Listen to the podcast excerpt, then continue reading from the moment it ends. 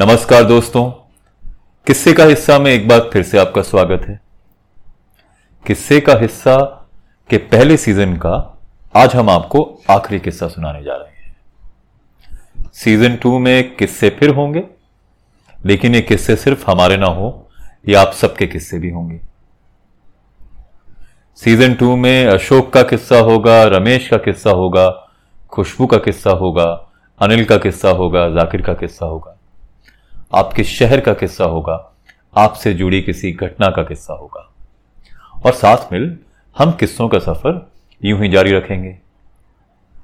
और किसी ने क्या खूब कहा है कि हकीकत में ये खामोशी हमेशा चुप नहीं होती, कभी तुम गौर से सुनना, बहुत किस्से सुनाती है।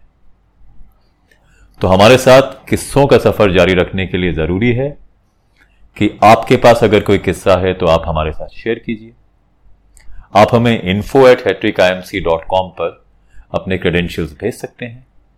इसके अलावा हमारे जितने भी ब्रांड हैंडल्स हैं वहां पर आप मैसेज कीजिए और फिर हमारी टीम आपसे संपर्क करेगी। तो चलिए सीजन वन का लास्ट किस्सा सुनते हैं। इस किस्से का नाम है मीठी मैगी। तो सुनिए ये किस्सा और बनिए इस किस्से का हिस्सा।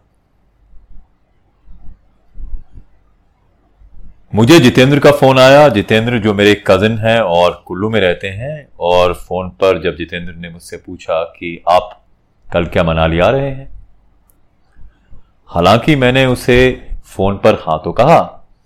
फोन रखने के बाद मैं ये सोच में गुम हो गया कि शायद मैंने जितेंद्र से वादा तो किया और मैं भूल गया।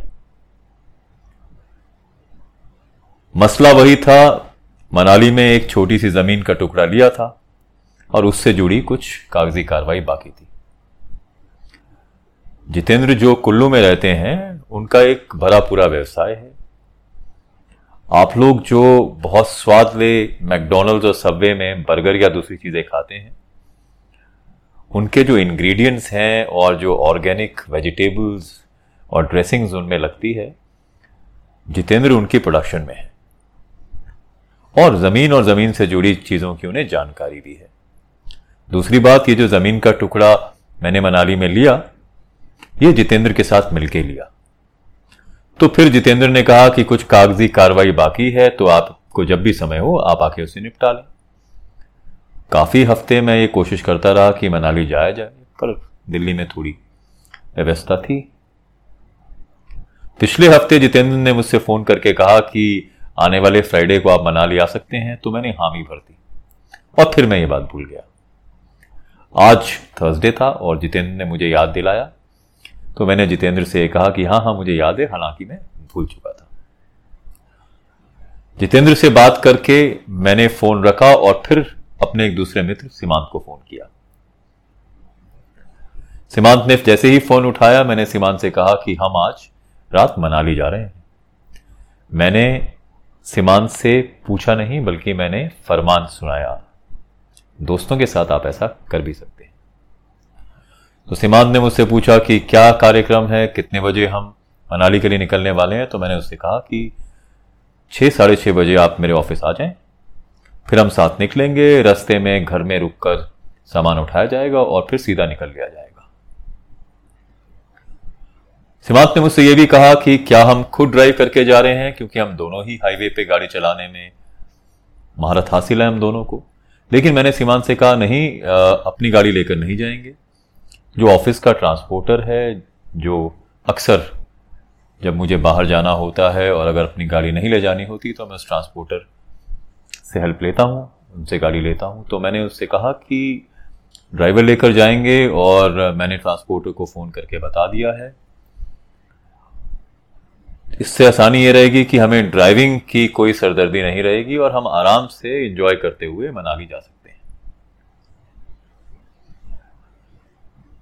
तो कहे अनुसार छः साढ़े छः बजे सीमांत मेरे पास पहुंच गया।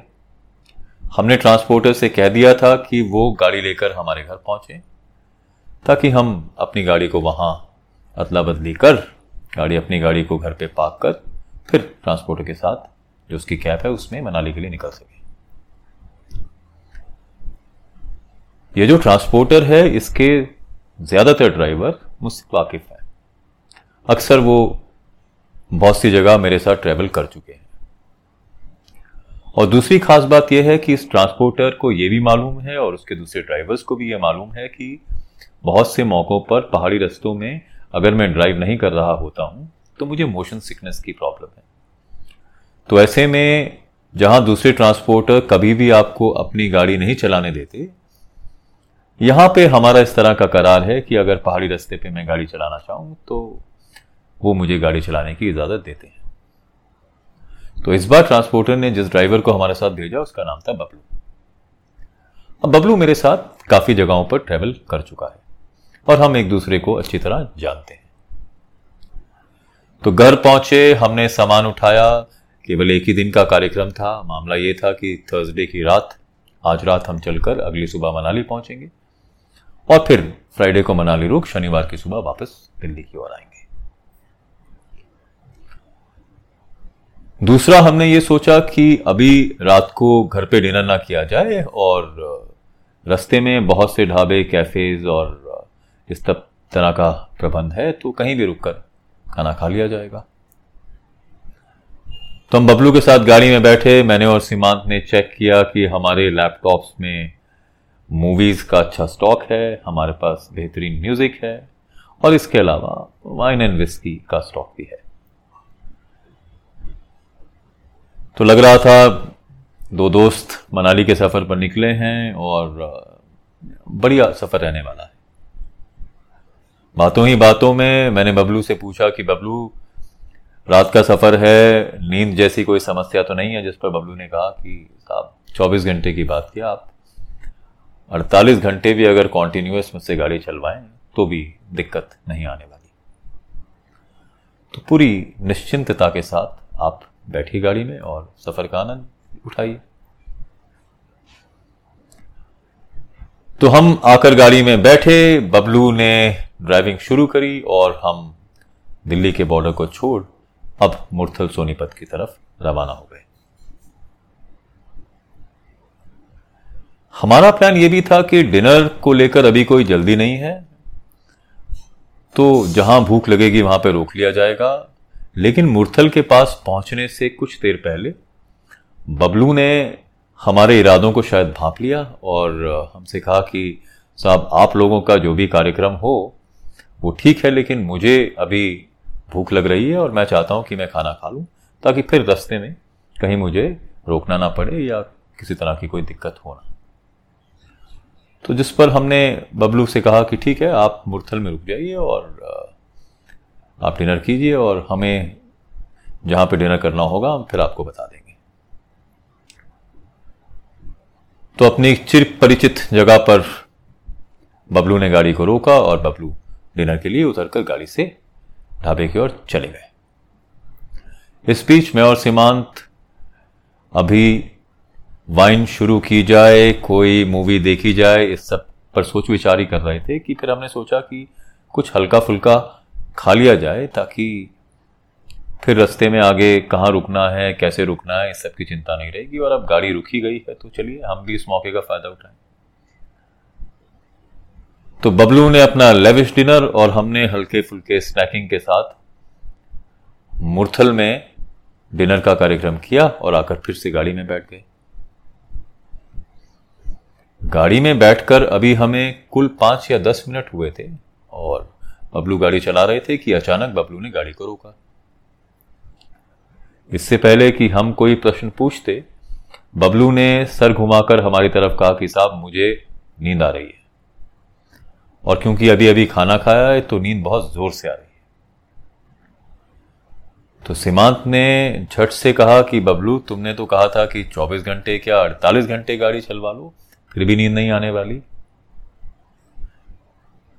तो बबलू ने कहा कि साहब, पिछले दो दिन से मैं लगातार टूर पे था, गाड़ी चला रहा था, इसलिए अब नींद आ रही है। तो मैंने सीमांत की तरफ हंसते हुए कहा, देखते हुए हंसते हुए कहा कि देखिए, टेक्निकली तो बबलू जो है वो ठीक कह रहे हैं, अड़तालीस घंटे हो चुके हैं। तो फिर मैंने सीमांत की तरफ और सीमांत ने मेरी तरफ देखा और पूछा कि कौन ड्राइव करेगा। तो सीमांत ने कहा कि ऐसा है कि तुम पहले ड्राइव करो, बाद में मैं ड्राइव कर लूंगा। तो जिस पर मैंने अपना तुर्रा छोड़ते हुए कहा कि सीमांत, एक घंटा पहले तुम ड्राइव करो और एक घंटे के बाद मैं ड्राइव करूंगा। ये मेरा एक फॉर्मूला है। आप एक घंटे की बात करके ड्राइविंग सीट पर अपने साथी को बिठाएं और फिर जब गाड़ी चलने लगती है, आपका स्टीयरिंग पर हाथ सेट हो जाता है, तो फिर एक घंटा क्या, दो घंटा क्या, आपको समय का अनुमान नहीं रहता। सीमांत मेरे झांसे में आ गया। तो सीमांत ड्राइविंग सीट पर, मैं सीमांत के साथ और बबलू पिछली सीट पर आकर बैठ गए और हमने अपने सफर को जारी रखा। और जैसा कि मैंने आपको बताया कि एक सेट फॉर्मूला है, वो फॉर्मूला काम भी किया। हम बातें करते रहे, म्यूजिक सुनते रहे, अंधेरी रात और डीपर के सहारे लाइटों को देखते हुए रास्ता कटता गया। सीमांत अब एक घंटे वाली बात पूरी तरह से भूल चुका था। बबलू हालांकि अब पिछली सीट पर अबोध बालक की तरह सो चुका था और लगातार उसके खराटों की आवाज हमें आ रही थी। फिर भी दो दो साथ थे और इंटरेस्टिंग कन्वर्सेशंस हो रही थी, तो हमें किसी किस्म की दिक्कत लग नहीं रही थी। हालांकि गाड़ी में पीछे बैठ के मूवीज का आनंद लेंगे और वाइन एंड डाइन होगा, वो सब तरह का जो कार्यक्रम था, बबलू की नींद ने उसे अब ठप कर दिया था। सीमांत गाड़ी चलाता रहा और अब हम हिमाचल के पास पहुंच गए थे। तो हमने ये सोचा कि हिमाचल एंटर करने से पहले थोड़ा खुद को तरोताजा कर लिया जाए। तो हमने पंजाब कीरतपुर के आसपास एक ढाबे के पास अपनी गाड़ी को रोका और चाय पीने के लिए गाड़ी से उतरे।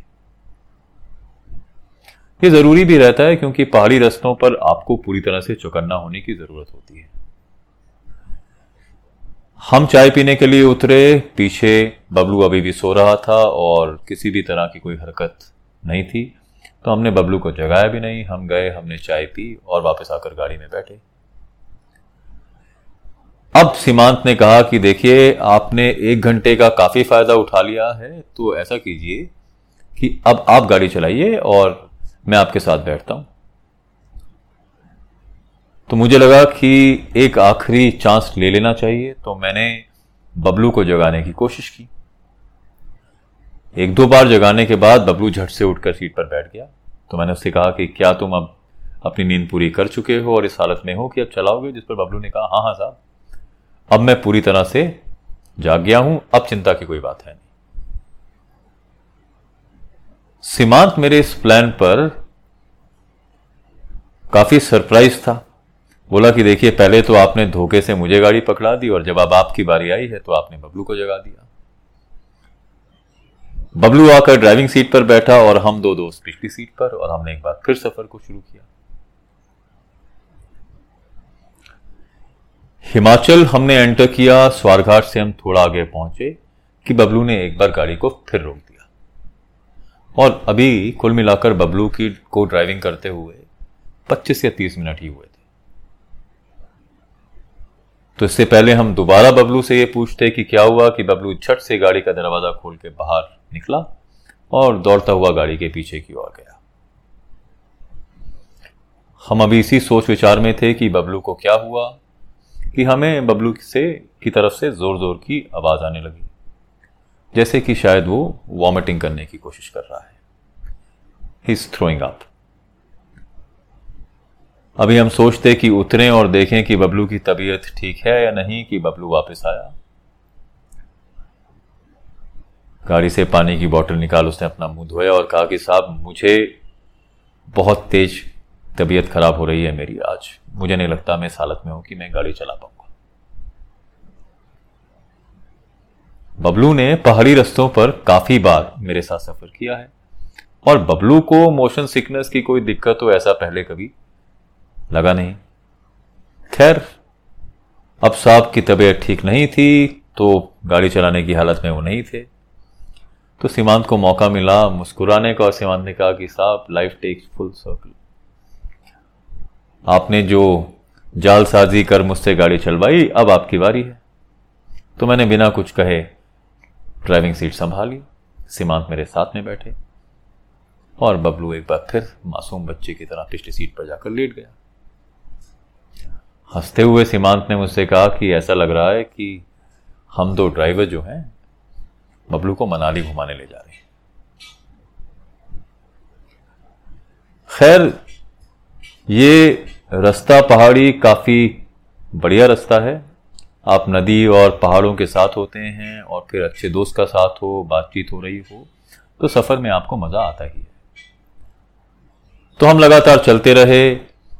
कोशिश ये थी कि सुबह सुबह साढ़े पाँच छः बजे के करीब हम मनाली पहुंच जाएं और फिर थोड़ी देर रेस्ट कर अपना काम निपटाया जाए और फिर मनाली में शाम को रुक के अगले दिन सुबह दिल्ली के लिए वापस निकला जाए। तो ऐसा ही हुआ भी। रास्ते में कुछ खास और घटा नहीं। हम लगातार ड्राइविंग करते रहे। बीच बीच में मौका देख सीमांत ने झपकी भी ली। हालांकि जब सीमांत गाड़ी चला रहे थे तो उन्होंने मुझे चेतावनी दे दी थी कि आप ड्राइवर के साथ बैठ के सोने की कोशिश ना करें। तो मैं भी इसी कोशिश में था कि सीमांत की झपकी नींद में ना बदले, तो मैं लगातार सीमांत को सोने नहीं देने की कोशिश कर रहा था। मनाली पहुंचे। मनाली में हमने इस बार कोशिश ये की थी कि किसी भी रिलेटिव के घर ना रुका जाए, क्योंकि मनाली में ही काम है। तो हमने मनाली में ऑर्चर्ड ग्रीन्स होटल जो है उसमें अपने लिए कमरा बुक करवा रखा था। साढ़े पाँच छः बजे के करीब हम मनाली पहुंच गए। अब चूंकि बबलू की तबीयत थोड़ी नासाज थी तो हमने सोचा कि क्यों बबलू को गाड़ी में ही रहने दिया जाए। तो हमने होटल रिसेप्शन पे जाके बात की और बबलू के लिए भी एक कमरा बुक करवाया। और फिर हमने बबलू से कहा कि आप अपने कमरे में जाके आराम करें, इस बीच हम भी थोड़ा आराम करेंगे। और प्लान ये था कि जितेंद्र जो है वो दस साढ़े दस बजे हमारे पास आएंगे और फिर हम दोनों मिलके रजिस्ट्रार ऑफिस जाएंगे और सारा काम निपटा लिया जाएगा। फिर अगर समय बचा तो थोड़ा मनाली के आसपास या मनाली में घूम फिर लिया जाएगा, क्योंकि अगले दिन हमें वापस दिल्ली आना। तो बबलू अपने कमरे में जाकर आराम करने लगा। मैं और सीमांत अपने कमरे में आए, फ्रेशन अप हुए, थोड़ा आराम किया और ठीक दस सवा दस बजे जितेंद्र जो है हमारे पास आ गए। मैं, जितेंद्र और सीमांत हम लोग मिलकर रजिस्ट्रार के ऑफिस गए और जैसे कि जितेंद्र ने कहा था कि आप आइए, सब कागजी कार्रवाई मैं करके रखूंगा, आपको सिर्फ सिग्नेचर करना है। तो ऐसा ही हुआ भी। जितेंद्र ने सारे इंतज़ाम कर रखे थे। हम लोग रजिस्ट्रार ऑफिस गए और हमने अपना काम निपटा लिया। मुझे ये लग रहा था, क्योंकि कागजी कार्रवाई में बहुत से मौक़ों पर ज़्यादा समय लग जाता है, आपको अक्सर अधिकारी सीट पर नहीं मिलते या किसी तरह की दिक्कत पेश आती है, लेकिन सिस्टमैटिकली हमारा सारा काम हो गया। तो दो बजे के आसपास अब हम पूरी तरह से फ्री थे। तो मैंने और सीमांत ने आपस में बात की और सोचा कि अगर बबलू अब स्वस्थ है या तबीयत बबलू की अब ठीक है तो हम कोशिश करके आज ही वापस दिल्ली निकल सकते हैं। ऐसा करने से हम शनिवार की सुबह दिल्ली पहुंच जाएंगे और फिर पूरा शनिवार का दिन रहेगा हमारे पास आराम करने का, और ये बेहतर प्लान लगा हमें। हालांकि जितेंद्र ये जिद कर रहे थे कि आप कुल्लू रुक जाइए या मनाली रुकिए, आज जैसा कि आपका कार्यक्रम था यहीं पर रुकने का वैसा ही कीजिए और अगले दिन सुबह निकलिए। पर फिर मैंने जितेंद्र को मनाया कि अगर हम रात को ट्रैवल करते हैं तो शायद कुछ समय बच जाएगा। तो हमने मनाली में कुछ समय और बिताया, मार्केट को हल्का फुल्का घूमा, वापस होटल पहुंचे और बबलू से तफ्तीश की। तो मालूम पड़ा कि बबलू साहब अब एकदम स्वस्थ हो मुस्कुराते हुए अपने कमरे में आराम से लेटे हैं। और जैसे ही हमने उनसे कहा कि क्या आज शाम ही हम दिल्ली वापस जा सकते हैं, तो इस पर वो एकदम चौकन्ने हो गए और कहा कि जी मैं बिल्कुल फिट हूँ और अब तो मैं दिल्ली तक आराम से गाड़ी चला सकता हूँ। तो ये सुन के मैं और सीमांत मुस्कुराए और हमने राहत की सांस ली। अब तक तो गाड़ी मैं और सीमांत ही चला कर लाए थे। तो हमने जितेंद्र से विदा ली और करीबन छह साढ़े छह बजे हम मनाली से निकले वापस दिल्ली की ओर। क्योंकि ये एक क्विक टूर था तो इस बार हमने किसी भी और रिलेटिव से मिलने का प्लान बनाया नहीं था, तो हम सीधे निकले और लेफ्ट बैंक से हालांकि होते हुए मनाली की ओर, मनाली से कुल्लू की ओर चल पड़े। फिलहाल गाड़ी बबलू चला रहा था और हमें ऐसा लग रहा था कि चलिए साहब, अब कम से कम जो प्लान आती बार का था दिल्ली से मनाली, अब मनाली से दिल्ली जाते समय वैसा किया जाएगा, सफर को एंजॉय किया जाएगा। आप मनाली से होकर कुल्लू पहुंचते हैं, कुल्लू से भुंतर, भुंतर से आप औट आते हैं और उसके बाद एक बहुत ही खूबसूरत स्टॉप है बीच में जिसे कहते हैं पंडो। यहाँ पर डैम है, पंडोह डैम, यहाँ नदी को रोककर एक डैम बनाया गया है, ब्यास नदी को रोककर। हालांकि इस ब्रिज पर ना तो आप गाड़ी को रोक सकते हैं और ना ही किसी तरह का फोटोग्राफ ले सकते हैं, ये वर्जित क्षेत्र है। पंडोह जब तक हम पहुंचे तो इस समय आठ साढ़े आठ पौने नौ का समय हो चला था। पंडोह ब्रिज हमने जैसे ही क्रॉस किया तो हमने देखा कि सड़क के एक और एक परिवार खड़ा है, हस्बैंड वाइफ और शायद वाइफ की गोदी में छोटा बच्चा है, और वो हाथ दे रहे हैं हमें रुकने के लिए।